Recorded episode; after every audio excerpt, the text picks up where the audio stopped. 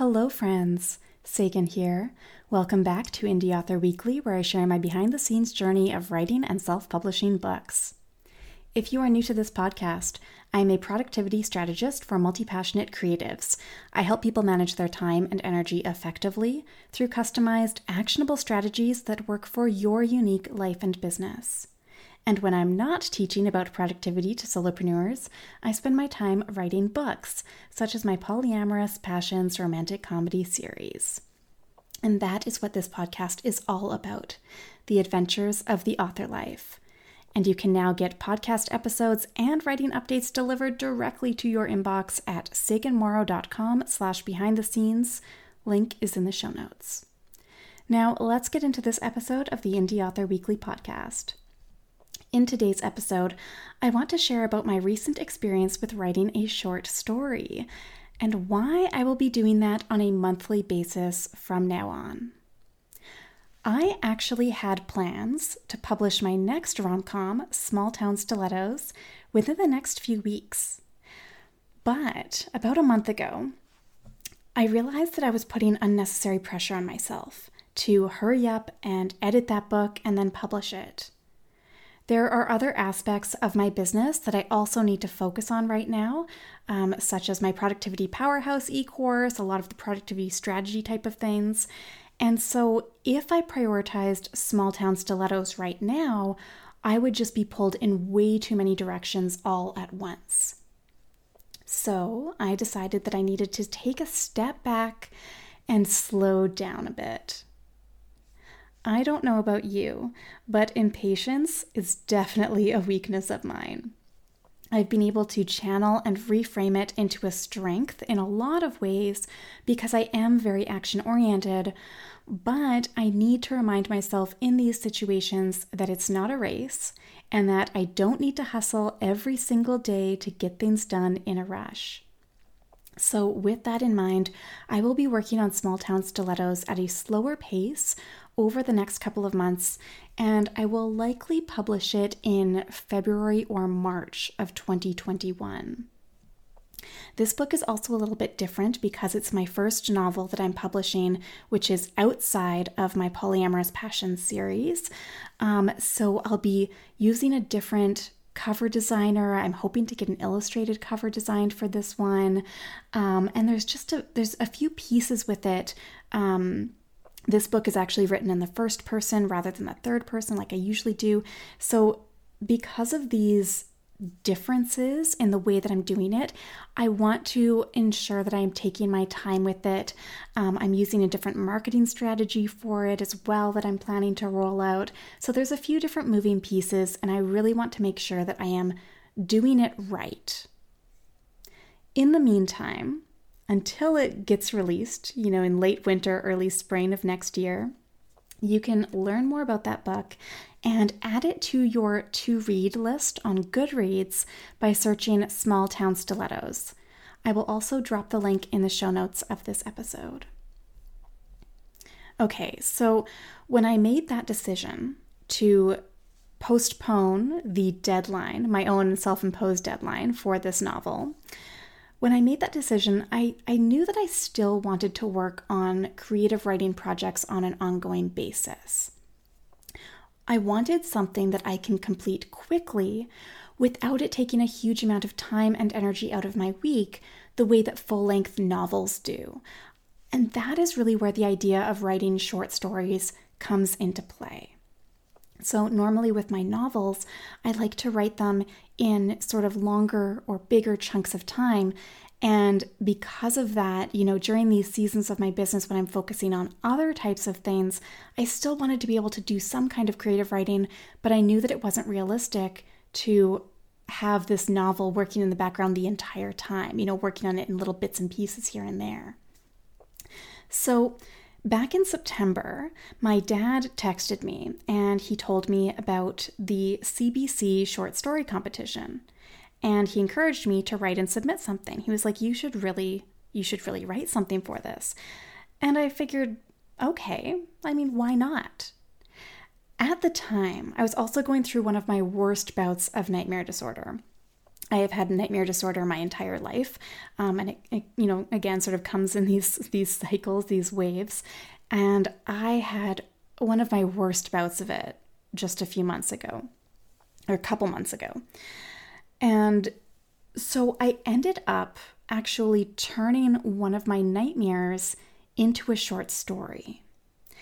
And it felt very cathartic and empowering to turn it into a piece of creative writing. I wasn't actually expecting that, but it was super creepy. And it also felt easy to write this story. The story flowed so smoothly, and it definitely helped to relieve my nightmares, which is absolutely incredible. Um, in the past, you know, I've written down nightmares as a as a way of like sort of journaling, trying to work through them, but it's always actually made my nightmares worse. So it was almost like turning this nightmare into a piece of fiction helped me to deal with it and helped me to uh, reframe it and like take back my own power with the nightmares, which is very cool. It also only took me two hours to write and edit this short story, plus another, you know, 20 minutes or so to review the CBC competition guidelines and to then submit my story to them. That's not bad, right? Two and a half hours to do this. Now, I asked both my father and my spouse, Mr. Science, to read my short story ahead of time before I submitted it to the competition. And they both had great feedback because of the length of the story, because it was such a short story, it enabled me to get really specific with my questions for them. So I asked questions like Is it creepy enough? Does it feel too heavy handed? Was there anything in the story that didn't work or a particular area that you think could use improvement? All of these types of things. But when I initially gave it to them to read, you know, like when I passed off the book, the, the short story first of like right away, I just said, Will you read this draft and let me know what you think? I wanted it to be a very vague, open ended question. And again, because this was such a short story, I felt like this was a great way to get their feedback without specifically trying to direct their attention to any particular area right off the bat. I didn't want them to go into it with, you know, preconceived notions of what to expect. So, for example, if I had specifically asked them, Is this story creepy enough? before they even read the story, then that might have biased them into specifically reading the story through that lens and having that sort of expectation. So, by asking the question after the fact, after they'd already read it, they could then tell me right away what their impression was. And they could also reread or skim the story again to you know, read through it with that new lens of, okay, is this creepy?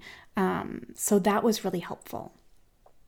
Now, doing this process is, I expect, a little bit trickier to do with traditional beta readers for a full length novel because those beta readers probably aren't going to want to reread the novel multiple times in a row to answer every single question that you have for them, right? Um, but with a story that's just 1500 words long, that's much more doable to ask your sort of beta readers to reread it a few times. So, with all of this in mind, I have decided to start writing creepy thriller short stories based on my nightmares and to submit them to publications on about a monthly basis. One short story every month. And if I win a competition, a short story competition, that's fantastic. And if not, then I will still have a collection of short stories that I'll be able to publish in a little anthology a year or two from now. So it's really win win.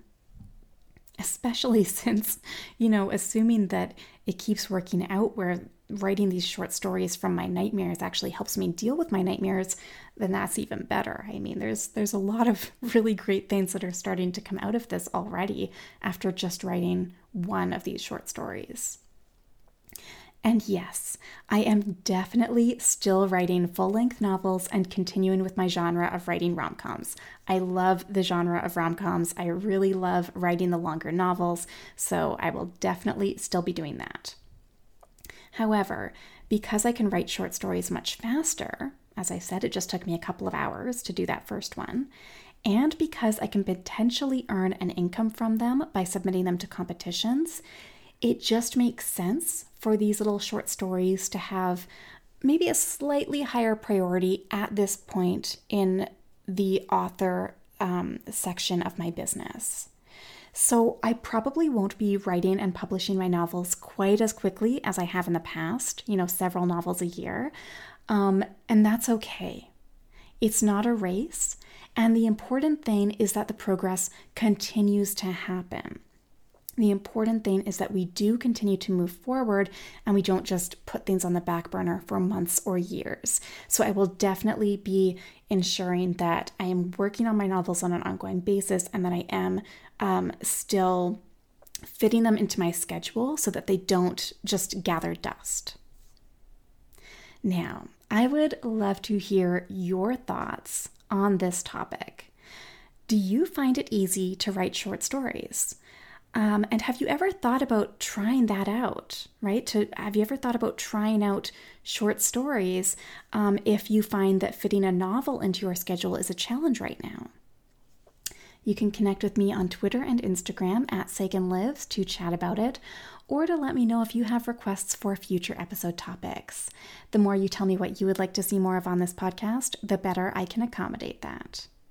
If you enjoyed this, this episode, please take two minutes to share this podcast on social media and subscribe and rate it on Apple Podcasts. Anytime you share it or leave a rating or review, it helps more listeners find the Indie Author Weekly podcast, so every bit counts. I really appreciate your support. And let's stay in touch. Get podcast and book updates delivered directly to your inbox, plus unlock awesome bonuses such as free chapters of my books at saganmorrow.com slash behind the scenes. Link is in the show notes. Thank you so much for tuning in, tuning in to the Indie Author Weekly podcast, and I will see you in the next episode.